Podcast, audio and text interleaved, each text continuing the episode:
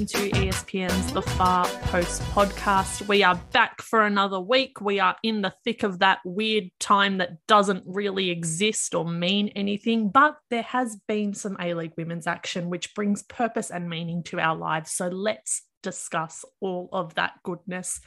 We're unfortunately down a member today, so there's no Anna Harrington, but you do have me, Marissa Lordanic, Sam Lewis, and Angela Christian Wilkes to take you through the absolute array of delights that the A League Women's offered up. So let's crack into that chat. But as always, before we get into the thick of the action, we need to do some You Love to See It. So, Angela, please start us off with a You Love to See It. Yeah. So, my You Love to See It, I'm so sorry for what is about to happen, is Grace Maher scoring a banger from afar in the Brisbane the Canberra Brisbane game that opened the round.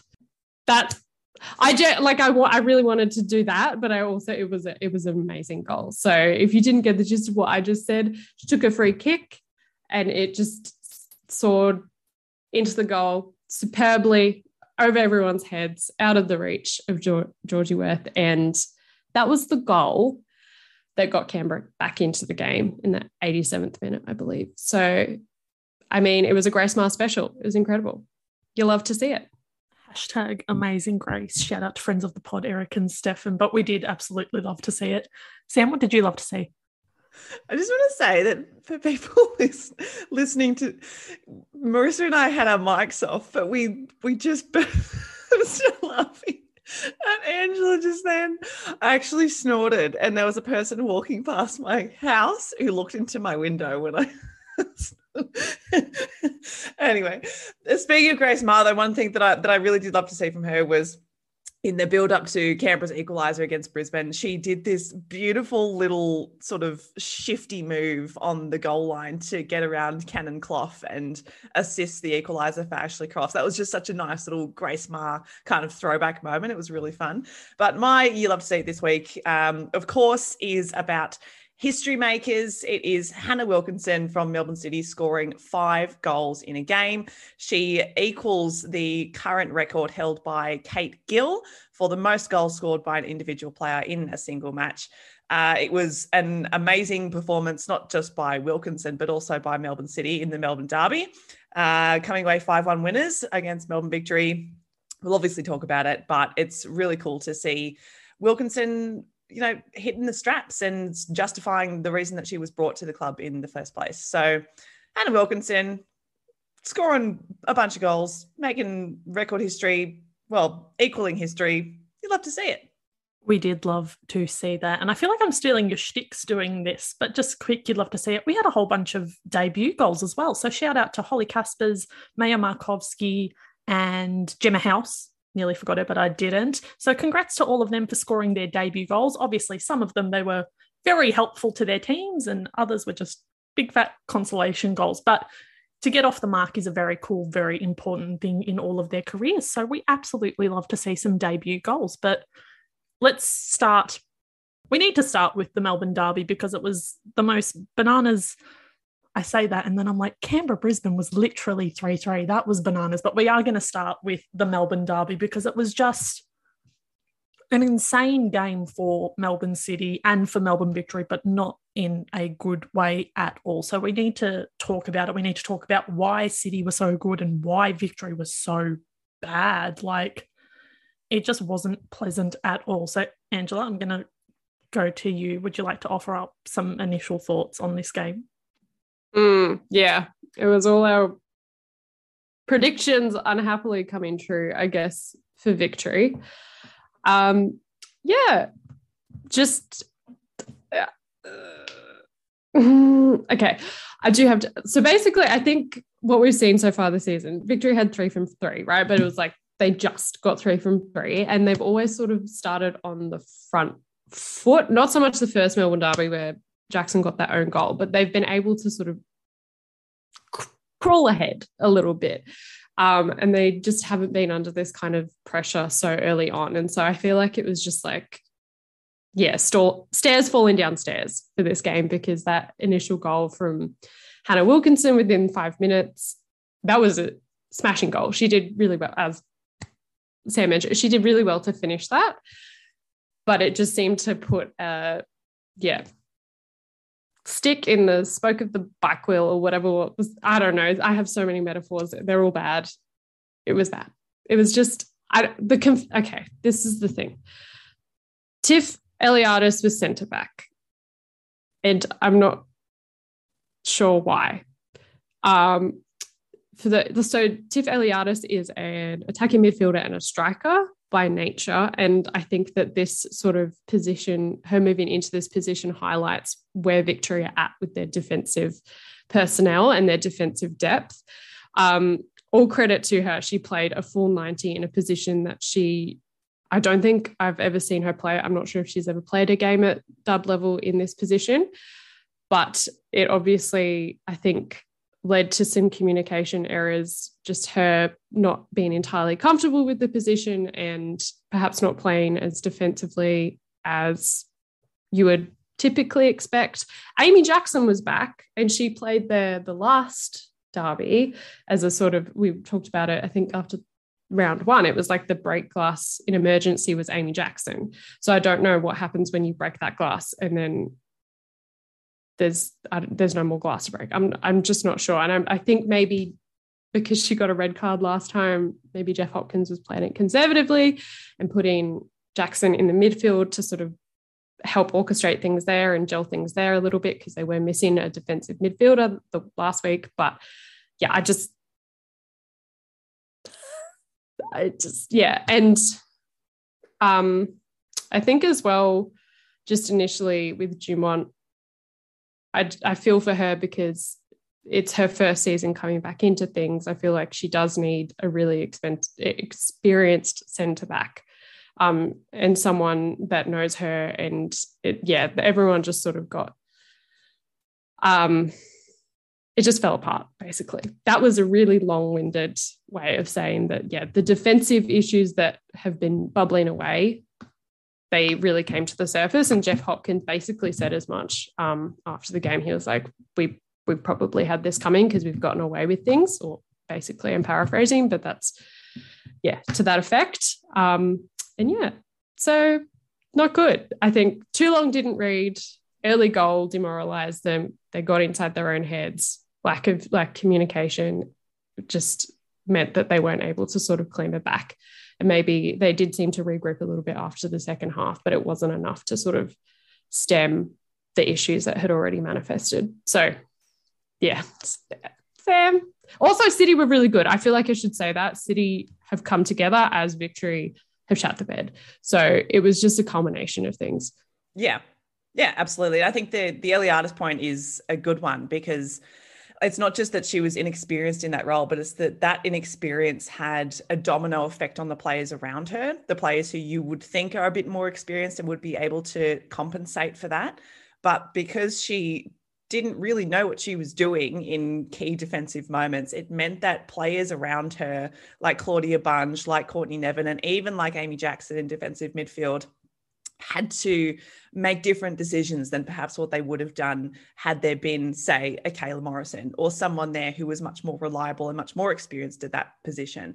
And that's why you saw when Wilkinson just glided past some of those defenders to score her goals like she like she was just running into open space because there was just this having this forced shuffle spatially across victory's back four as a result of that single player sort of being the weak link because all the players around her then had to comp- overcompensate and try and fill in those gaps. So that's and City, to their extreme credit, really capitalized on that. They saw that this was Victory's weak point and they were able to like penetrate them in those ways and pull them apart and find spaces in behind them. And like Hannah Wilkinson's goals were all pretty easy you know like they they weren't like extreme feats of individual brilliance they were just like passing around cones type of goals except probably for the one where Casey Dumont tried to kick the ball and it ricocheted off uh, Holly McNamara and, and Wilkinson just sort of nipped in and, and curled it around her.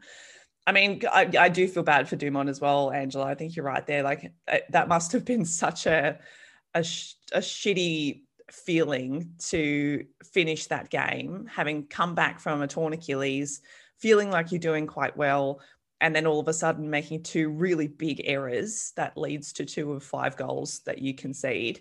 Not just that one, but the one where she also clatters into Tiffany Eliadis because there just doesn't seem to be any communication between the two of them. And then Wilkinson gets gets in around and passes the ball into the net.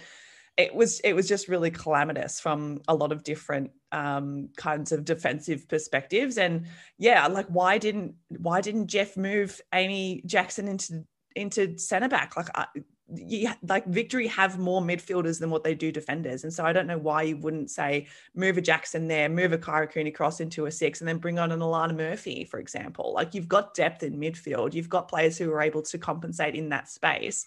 But it's it's like attack wins games, defense wins championships type of you know mindset. And so that's that player selection was just really bizarre to me. I do also wonder. So when you look at the defenders that they do have. You could put together a backline of young defenders, so Bunge in a centre back pairing with Nevin, and then maybe I don't know if Privitelli. Can someone tell me if Privitelli can play on the left? Should play on the left? Yeah. Um, and but obviously, what you're missing there is someone with a bit more experience or someone who's a little bit older. But it is sort of that thing of like when you're down what was it, 3 0 at half time. May as well try. It was just interesting that they didn't really change anything. I wonder if that's also just to sort of see it out, see if Eliadis can change things around as well, give her an opportunity to do that. I I, I don't know. It could I, I, imagine maybe that's coming from a place of okay we just see this out and we see if it works. And if it does work then we've got something we can work on rather than trying to change things up in the second half to preserve or like recuperate a little bit. I don't know. But yeah it'll be interesting. To be honest i'd back in a back four with privitelli there. She like because she's the captain i think that she would bring a lot to that and then just sort of yeah, give Bunge and Nevin a vote of confidence to lead that backline. I mean, Nevin did a great job with Jessika Nash and the Matildas, even though that was had its own issues as we've covered in depth. Check out those episodes. She's shown that she can step up to the challenge in situations with a young defender by her side, another young defender by her side. Anyway, yes, intriguing to see what will happen next. I do think it's it's worth talking about Melbourne City though, because I I did not expect this team to be playing this well this soon, considering the past two seasons of this club.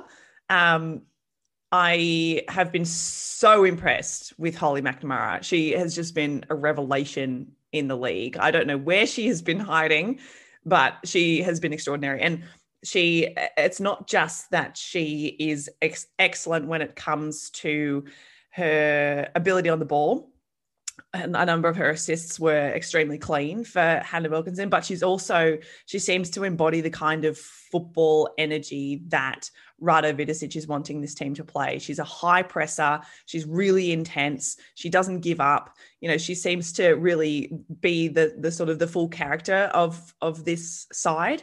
Um, and that's the other thing I think when we talk about how City played to um, or exploited Victory's weaknesses because they knew that Melbourne Victory's midfield was probably their strongest element, aside from perhaps their wingers.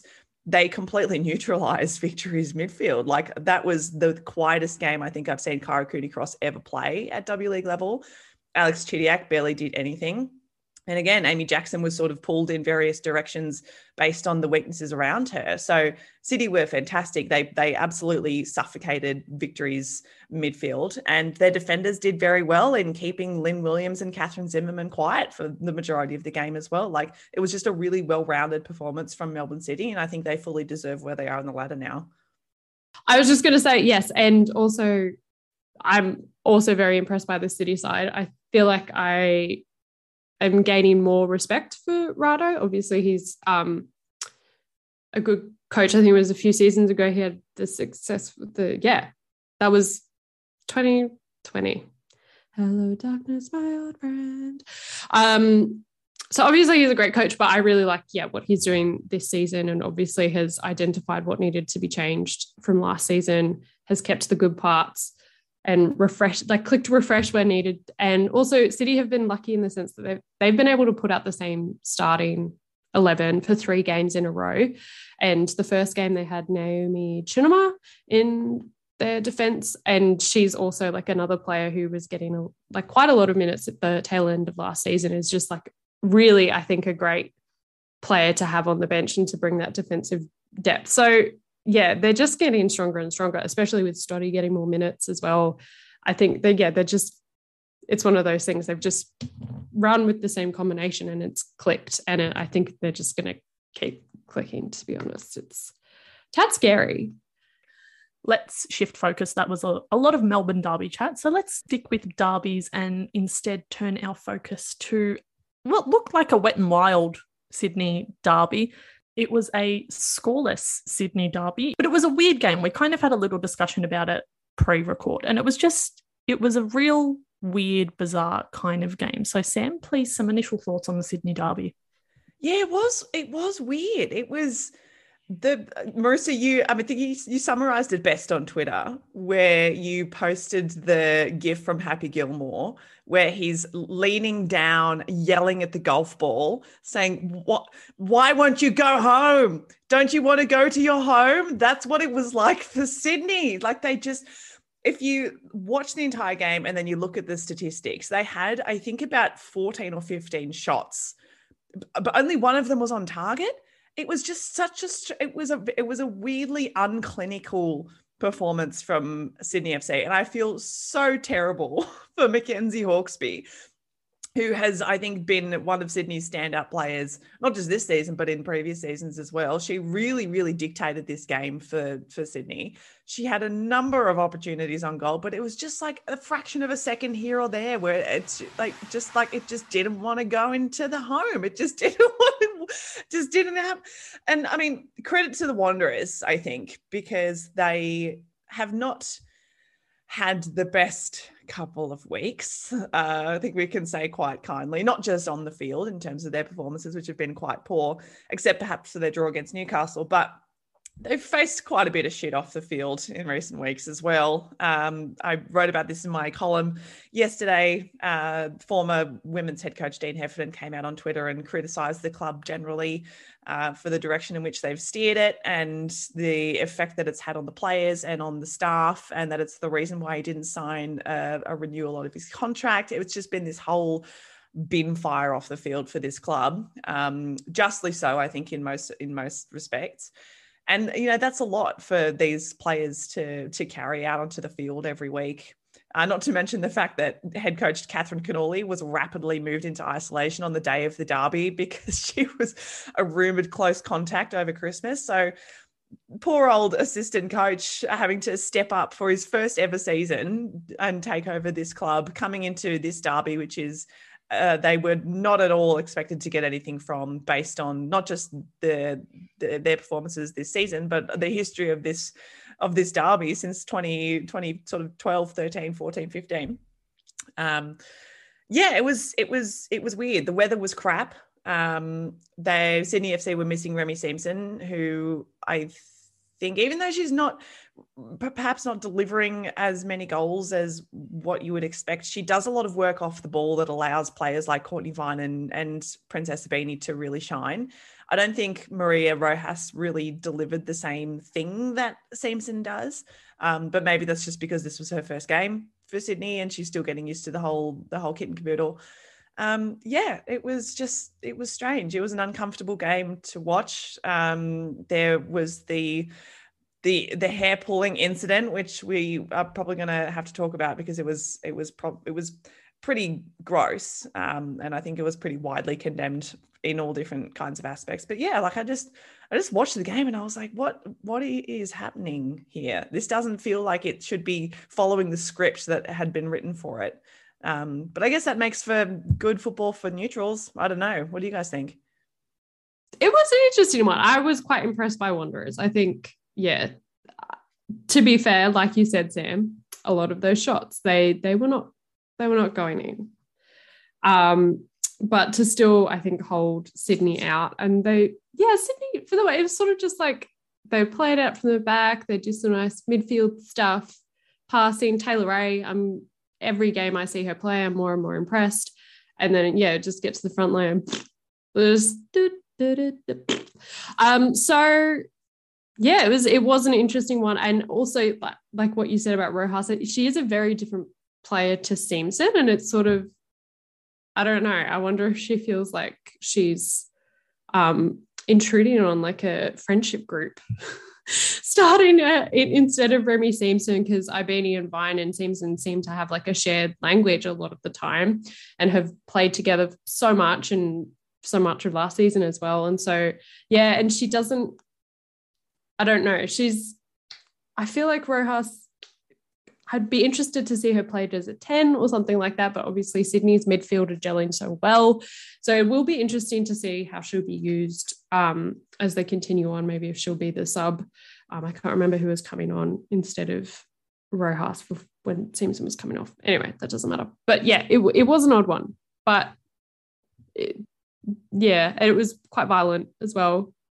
Ent- entertaining, but I think we've covered it. To be honest, I don't have anything else to say apart from Hawkesby. I, I hope I hope she can bounce back because yeah, that would have been a bit of a um bad feeling to not get one in. She was working so hard. I it sort of felt like um because she's like gotten a goal this season, it's almost like she was trying to force it a little bit. And it's just like, no, just relax, babe. Just just relax. It will happen. You're good. You can score goals. It doesn't, it just don't, yeah. Anyway, that's that's all I've, I've got to say. I say as a tenured striker and midfielder to Mackenzie Hawkesby, who has less experience than me. Sorry.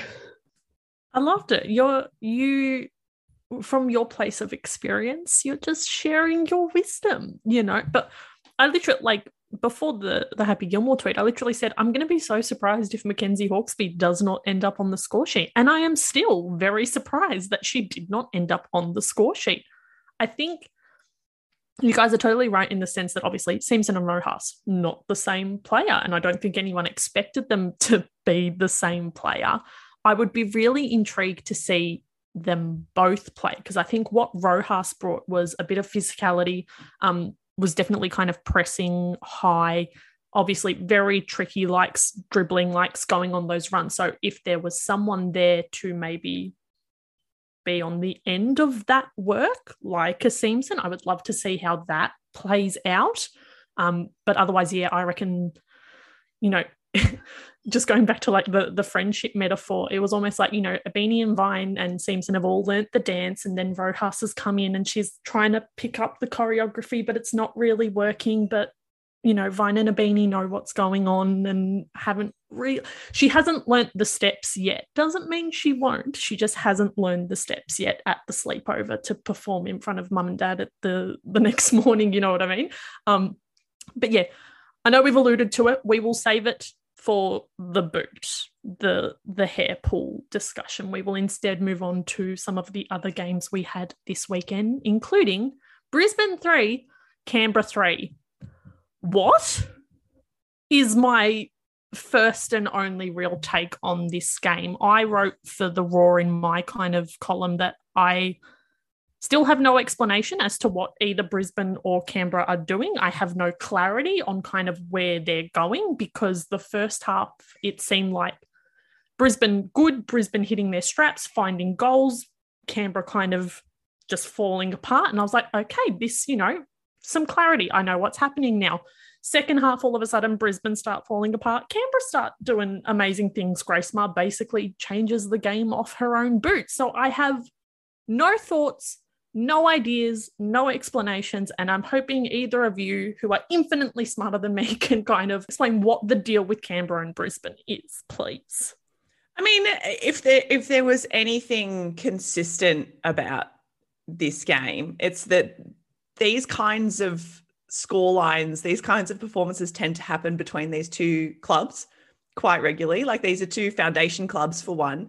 They've contested grand finals before they've always it's always been like this. It's always been really exciting. It's always been nail biting stuff. So like I'm I'm kind of glad that this happened. Like there were some absolute shockers throughout this game. The the own goal, for example, that Keely Richards let in from Carly, like that was just incredible. Um, but I I'm I'm happy for the Canberra United home fans. I'm happy for the club because like these two clubs are still at the foot of the ladder. They only have one point after this draw, and that's not where you expected. I don't think anyone expected them to be a, quarter of the way through the season. Um, but it's not because they're playing badly. It's just like like we talked about in the last episode. Like they're they're just missing that final thing that would make it an all-round performance. And we did say that once Brisbane start to score goals, they're going to start to score many goals. I feel like this is probably the start of that. Um, I can't, I don't have the same confidence when it comes to Canberra, though. I don't think.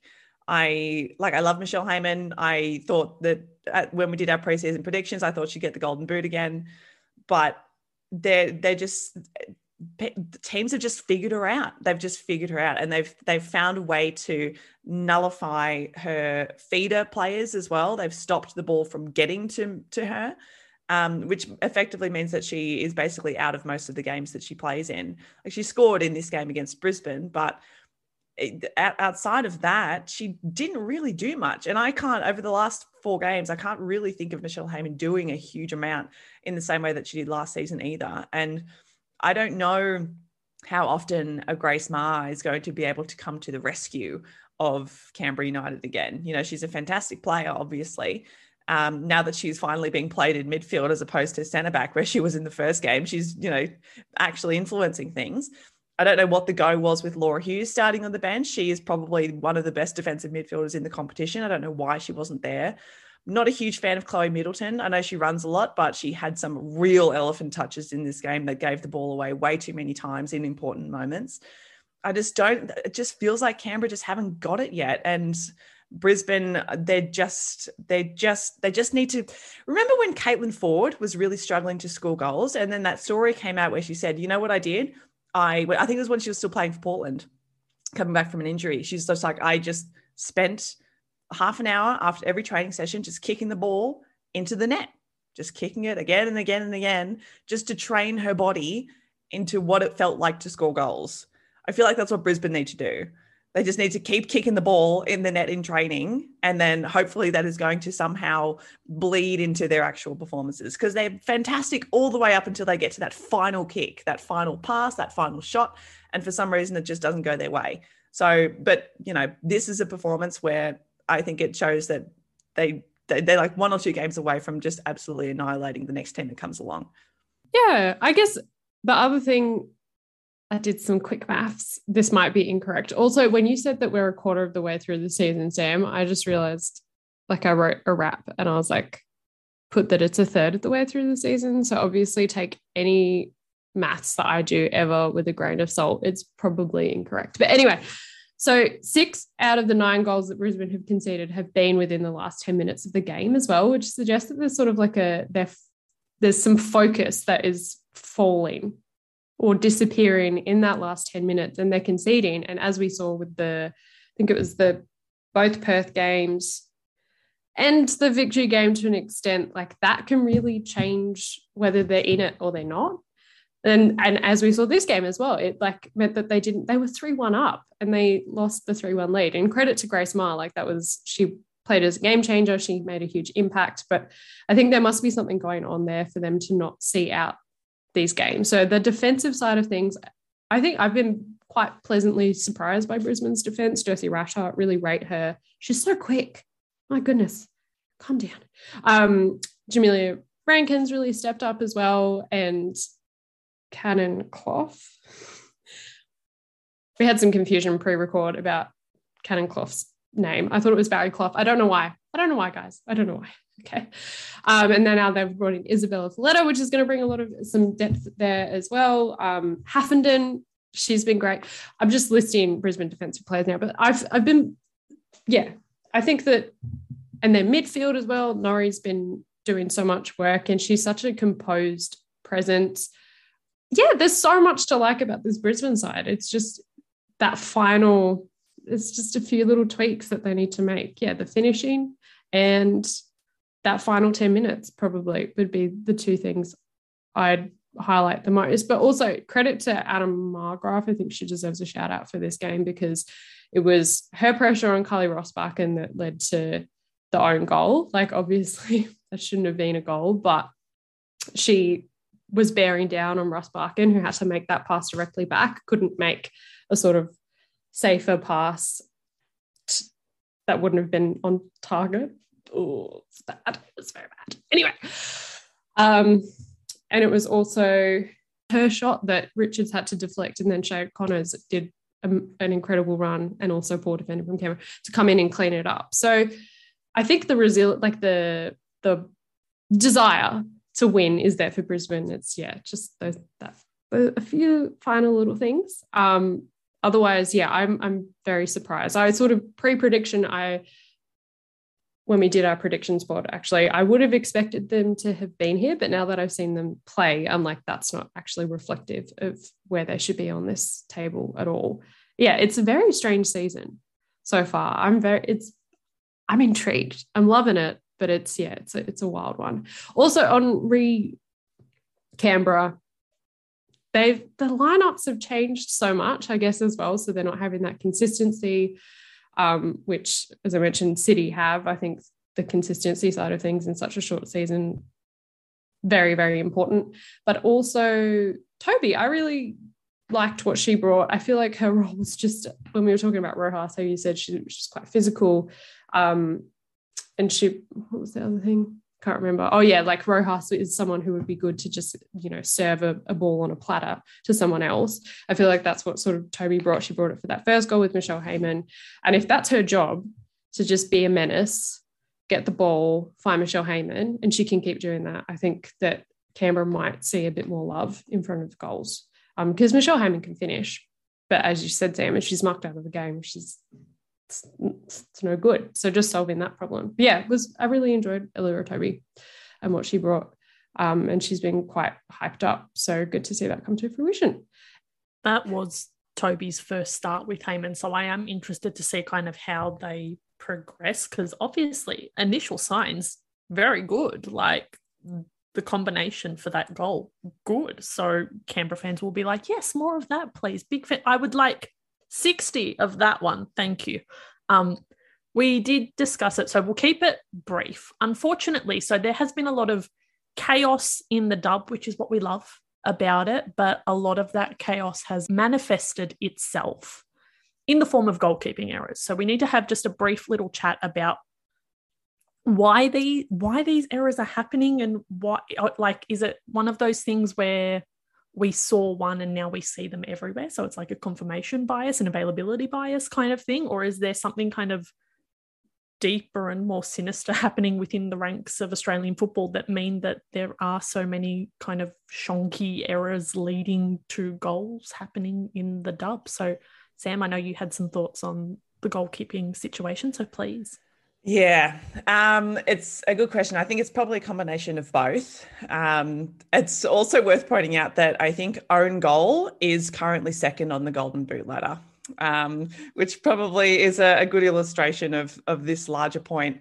Yeah, look, I, I wrote in my column as well that it, it appears that we are now realizing the extent of the goalkeeper gap that we have in Australian football. I think last season it was pretty pretty clear that Teagan Micah was far and away the best goalkeeper we had in the league.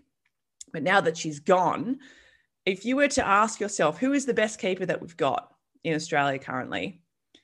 I think people would probably struggle to to figure out who that is. I think after that performance from Casey Dumont, that's made me a little bit. I'm I'm I would almost say Melissa Barbieri at this point, and that's troubling because she is a former Matilda and she is in her forties the fact that she is our best league goalkeeper at the moment is worrying. We've seen errors from a number of younger goalkeepers across the season so far, a number of different clubs, number of different moments.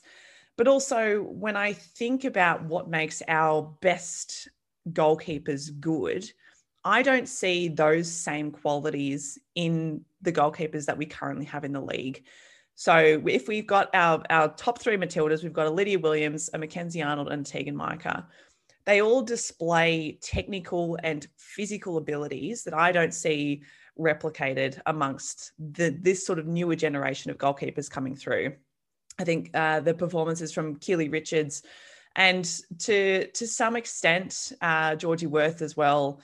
They in that in that insane three all draw that they sort of demonstrated a lack of um, technical ability. And when I say technical ability, I mean like when a ball is coming at a certain part of the goal how do you maneuver your body? What arm do you use? How how like how do you spring off the ground? What kinds of decisions do you make in those split seconds that can be the difference between a, a goal a saved and a goal scored?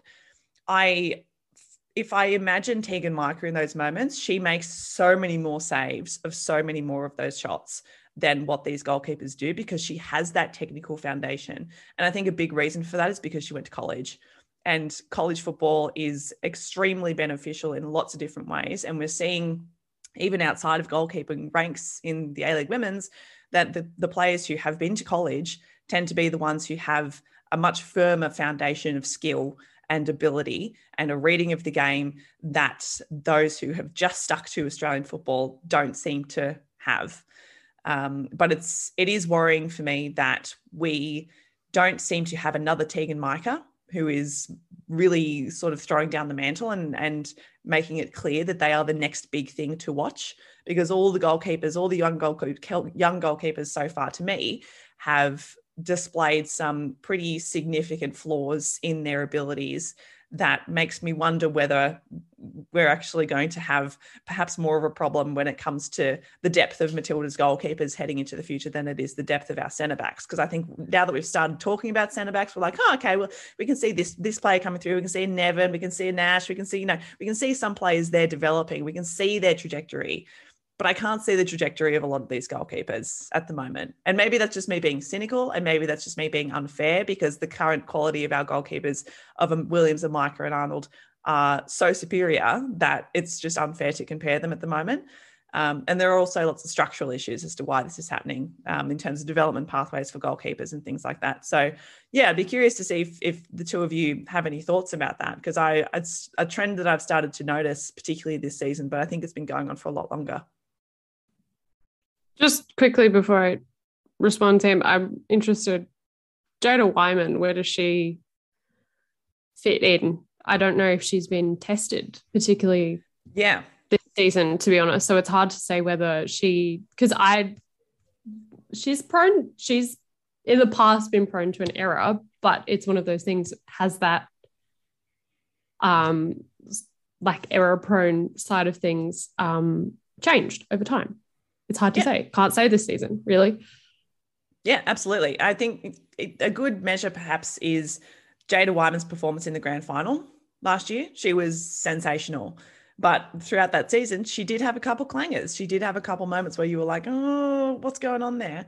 She's also had a patchy injury history. She's had a lot of sort of interruptions to her own development as a goalkeeper. So how do you like how do you how do you measure a goalkeeper while trying to take all of that into consideration? How can you actually have a conversation about something as simple as who's our best goalkeeper when there is actually so much else at play around them?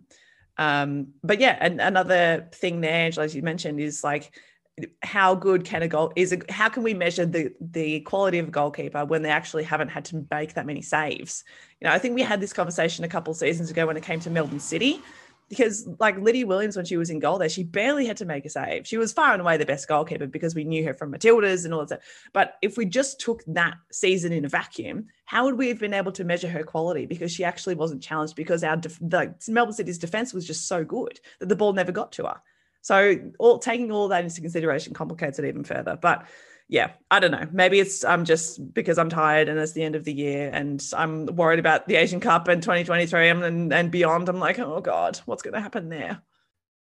I, I did have a thought in the sense of like, so a lot of the keepers in the league, I would argue, are either in their kind of maybe first or second seasons or their first or second seasons where they've been the number one. So I do wonder how much of it is just like they literally haven't had the opportunity and they are learning on the job. And because it's a goalkeeper, there's a big magnifying glass on them. So all of their mistakes look enormous and all of their saves also look enormous. It's a real um, go big and go home. Like it's just everything is huge for these goalkeepers. So I do wonder if next season, if we have this same discussion, it's all wow, everyone's really improved because they've had this full season behind them. So I'm thinking, you know, the likes of Morgan Aquino, the likes of Annie Grove, if Miranda Templeman gets uh, a go, if Sally James, once she's fit, kind of uh, bumps Bubs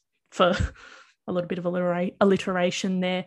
Georgie Worth, if all of these players all of a sudden kind of take these seasons, which again are still their kind of maybe first or second real cracks at the dub, if we are having a different conversation next season, if there's another player that kind of emerges. Because also I was thinking about it.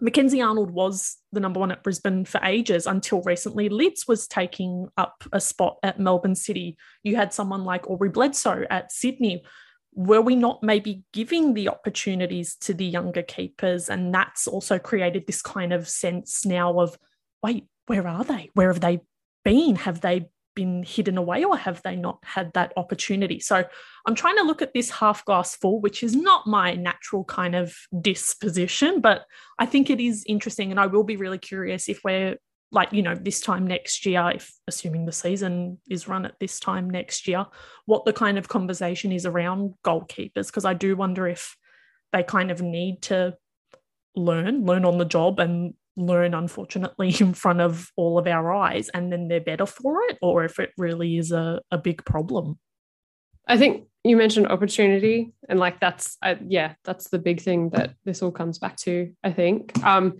when we were talking about best goalkeepers in the league, I was like thinking obviously not an Australian, but Lily Alfeld. Um, and then I looked it up and she played for LSU, like she played a full season for Louisiana State University. So there is that connection once again with college. And I don't know if it's necessarily just the, the college system or the fact that they're just getting minutes in a competitive league. And that's what is needed. This is very much, I think, a, a, a growing pains season for for all these clubs, for all these players. Last season was the transition season, but this is the growing. This is the one where it's like, okay, now this is the new foundation, and we're going to see the longer term consequences of all of our neglect over the past couple of years. Now we're throwing these young players who have very few minutes into the spotlight, and we are going to actually see them sink or swim. And in some cases, they're sinking, in some cases, they're swimming, and that's fine. That's okay. That's what has to happen because this is the purpose of this moment for this competition. Is because if this is going to be the new direction where the A League Women's is going to be a development league, this is the start of development. This is, you know, this is what happens. It's not pretty sometimes. It's not, it's not particularly fun to watch, but hopefully it is part of a longer term vision that was not there previously which is going to see some of these players, you know, improve because that ultimately is the purpose of this league. Like I said, I reckon we'll be chatting about this more. Ideally, we're chatting about it in the sense that, wow, everyone is not doing silly errors anymore. We love that because that's just more pleasant to talk about. But let's keep motoring. We'll take you through the upcoming fixtures. It's the the festival of football. It's that beautiful time where there seems to be a game every second day. Maybe not great for the players. We have games literally very very soon. You will probably be listening to this podcast on game day. We start with Wellington hosting Sydney. We then have Adelaide and Perth Glory. They return after they were meant to play this weekend or last weekend. They were meant to play, but now they are, which is good. It's the first time we see Perth in a couple of weeks. So, really interested to see how they go. We have Western Sydney and Canberra United on New Year's Day. And then we've got two games on Sunday Victory hosting the Roar and City hosting the Jets. So, lots more to look forward to. We will obviously talk about it next week, but let's continue motoring uh, on. We need to talk about the hair pull. I hate that I can now say the hair pull and you know exactly what I'm talking about. I will say the quick mini boot before the boot is that all these people who have literally never shown an interest in the dub all of a sudden had many takes on the hair pull and women's football and things of like that nature. And I was just like, shush. Or, you know, support your team, watch the season, watch everything besides the hair pull. But that's neither here nor there. We need to talk about the hair pull, about what happened, about what didn't happen as well. I think that's a kind of big point here. So if you don't know what happened, Sheridan Gallagher, Western Sydney Wanderer, pulled Taylor Ray, Sydney FC midfielder's hair. She's fallen to the ground quite dramatically. Like it wasn't good to watch. It didn't look comfortable at all. She was only given a yellow card. So I think first things first, do we think a yellow card was the correct decision in this situation, friends? No, God, no. I, it was it so clearly endangered Taylor Ray's safety. And in the footage, you saw her almost get whiplash. You saw her her neck snap back. You saw her hit the ground. Like I, if she, what would have happened if she had had a neck injury? You know, like what? And this is the thing that it, that is really interesting to me is that there when I was looking into this, there doesn't actually seem to be any clear rules about hair pulling in terms of fouls in football. It just seems to be like it's the same as pulling a shirt. And that's that perhaps explains why you only get a yellow card because it's perhaps seen as a professional foul. It's seen as a sort of niggly thing. But considering that hair is on the body and a hair pull, and when for the majority of the times that we've ever seen it happen in football is deliberate, it seems like it needs to earn more of a punishment than just a yellow card. And the other concern that I have with because it is only just a yellow card is that maybe going to make players feel like they can do it more because they're not going to be as harshly punished for it. It's a really it's an odd insight into the way in which you know punishments and crimes seem to be out of whack in football and i wonder if perhaps part of it is because hair pulling is a little bit more common in women's football than it is in men's because women tend to have longer hair. Therefore hair pulling tends to be mathematically perhaps more likely. But women's football has never been the focus when it comes to creating rules and punishments in terms of fouls. And so therefore hair pulling has just sort of gone by the wayside it's just sort of bundled in with a whole bunch of other things but if of all the examples you've ever seen of hair pulling it's really violent it's dangerous it looks like it could cause a serious injury to a player uh, like remember when Kyah Simon pulled Annabelle Martin's hair? That wasn't nearly as bad as what happened to Taylor Ray in terms of actually being pulled to the ground, but it had exactly the same effect in terms of like ripping the head back and causing potentially quite serious damage to her body. So I I would be shocked if there isn't a discussion after this incident about bumping the punishment up to a red card because it's pretty clearly deliberate and it's clearly endangering the safety of a player. So the fact that it's a yellow card is just baffling to me. I went and looked at the laws of the game because I wanted to know what the deal was because I was in the same kind of boat. It didn't make sense to me. In my brain, I like I would categorize hair pulling, especially with this specific incident, uh, in a similar kind of basket as a tackle from behind. Taylor Ray didn't know it was going to happen. She's caught completely unaware. She's pulled back in the opposite direction to her momentum. It's dangerous. It's reckless. It's deliberate, which I think is also a big thing. It's not an accidental kind of, oh, whoopsie, you know, it's got caught in my watch. You wouldn't be wearing a watch on a football field. But, you know, it's not an accidental tangle up. It was a deliberate choice to pull her back, pull her down, stop her from going forward. So I thought it was really interesting that it only constituted a yellow. So I went and I looked at the laws of the game. And so obviously this becomes then an interpretation thing. So I'm assuming the referee deemed it unsporting behavior, which is worth, conduct worthy of a yellow card.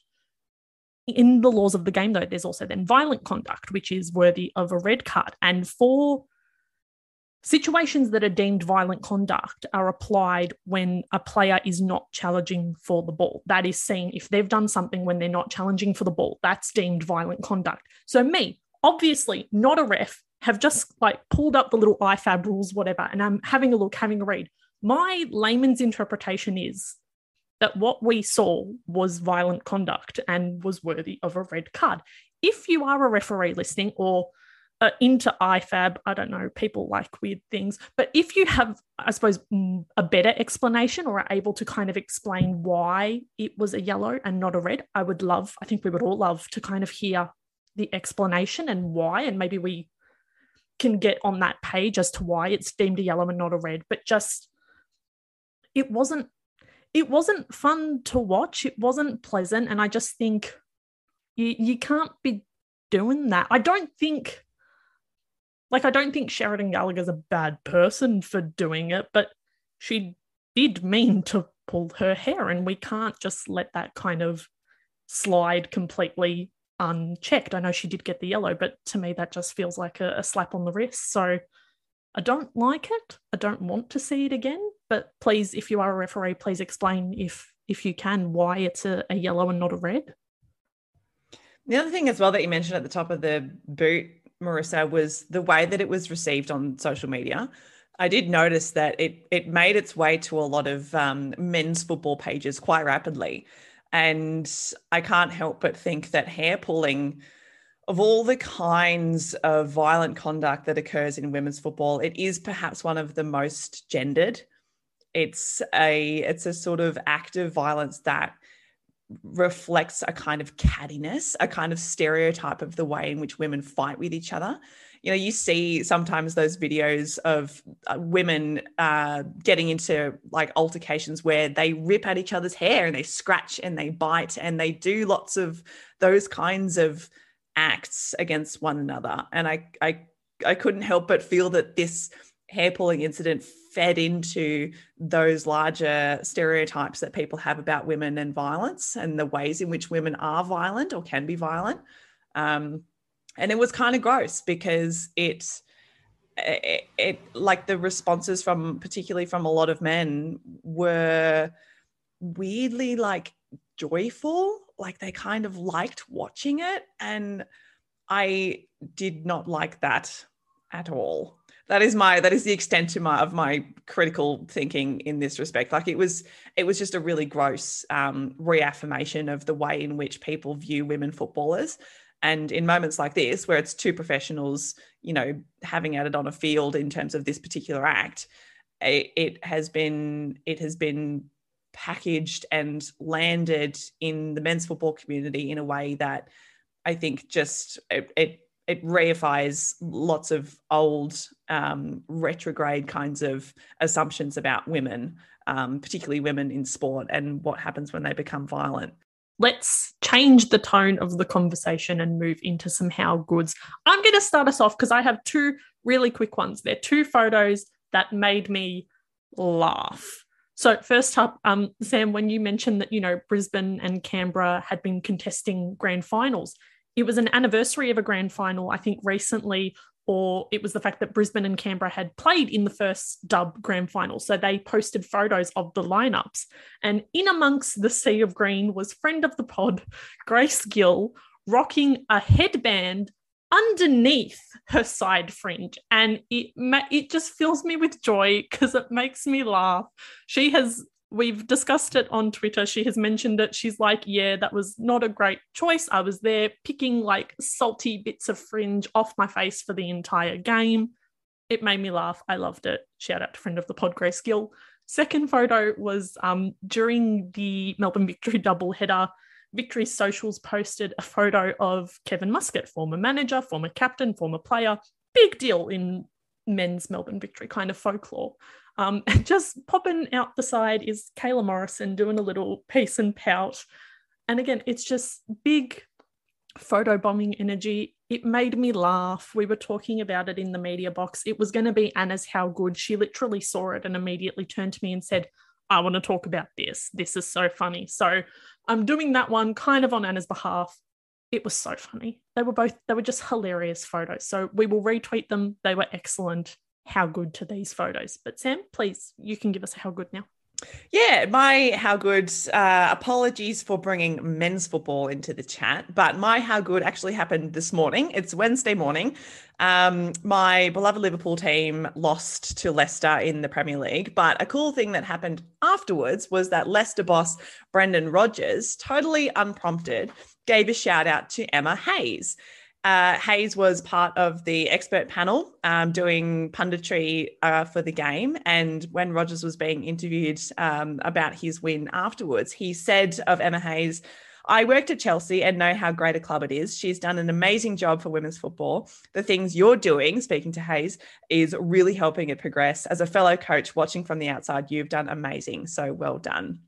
And isn't that just so nice? Like I, I love I know that women's football doesn't need to be validated by the men's game and it, it shouldn't need to be, but it's it's really lovely, I think, when you see a coach of a Brendan Rodgers kind of caliber who is clearly paying attention to what's happening in women's football and uses his platform in moments like this, which was a really big deal, to direct attention and put the spotlight onto a woman coach in the game as well. And someone who's as brilliant as Emma Hayes. Everyone who listens to this podcast knows that we adore her.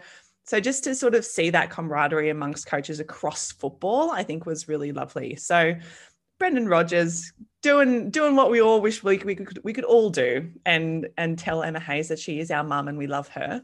How good. How good. Liverpool losing 1 0. How good. Angela, a how Oi. good, please. um, I will be continuing the trend of chatting about men's football.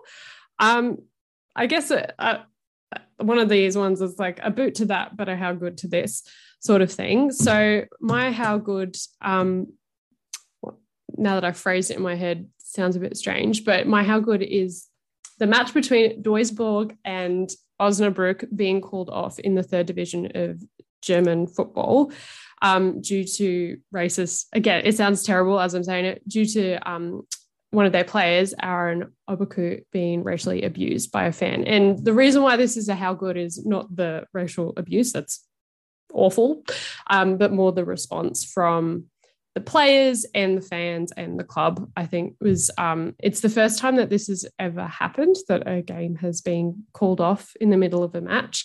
Um, the fan like was the fan was escorted out of the stadium. Um, the fans responded with chants and were basically showing solidarity. Um, I think one of the chants was Nazis out. If thumbs up, yep, agree with that sentiment. Um, but it was also the fact that I guess the recognition that that's a horrible thing to happen to you in your workplace and so you support your colleagues in that moment and so the the game was called off because they didn't want to keep playing it was obviously like it's a very unsettling thing to happen um, a very distressing thing a lot of the time i imagine as well so yeah, it was great to see that. And the CEO of um, Osnabrück after the game, Michael Welling, he said, We don't just want to put anti racism on t shirts or band around slogans. If really, really want to take something seriously, then you have to act accordingly. And I think that really was shown in the club's response and both teams' response and the fans' response to this, in the fact that they all showed solidarity and it wasn't just on the individual player to deal with the situation and to just, I guess, having to process that emotional labor of being racially abused, but that it was a, a collective effort. And I think that that's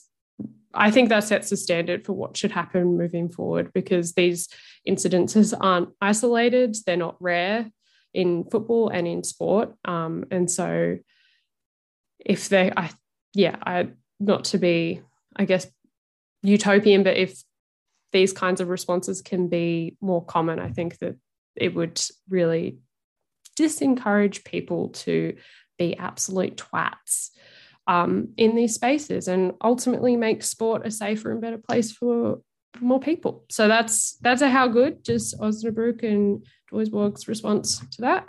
And hopefully, obviously, not more again, I'm like not more racism, but more dealing with racism in a good way, please. Yes, how good. you did well there. It was all good. But that's enough from us. That's us done for today. Thank you so much for tuning in. Remember, we are on espn.com.au and the ESPN app. You can find us on Spotify, Apple, and Google. Subscribe wherever you do listen. Leave a review if you like what we do. If you want to have a chat to us, we're at the Far Post Pod on all social media. Please tell us why it wasn't violent conduct. I really, really want to know why it wasn't violent conduct. You can do that at the Far Post Pod. But um, until next time, Slayers.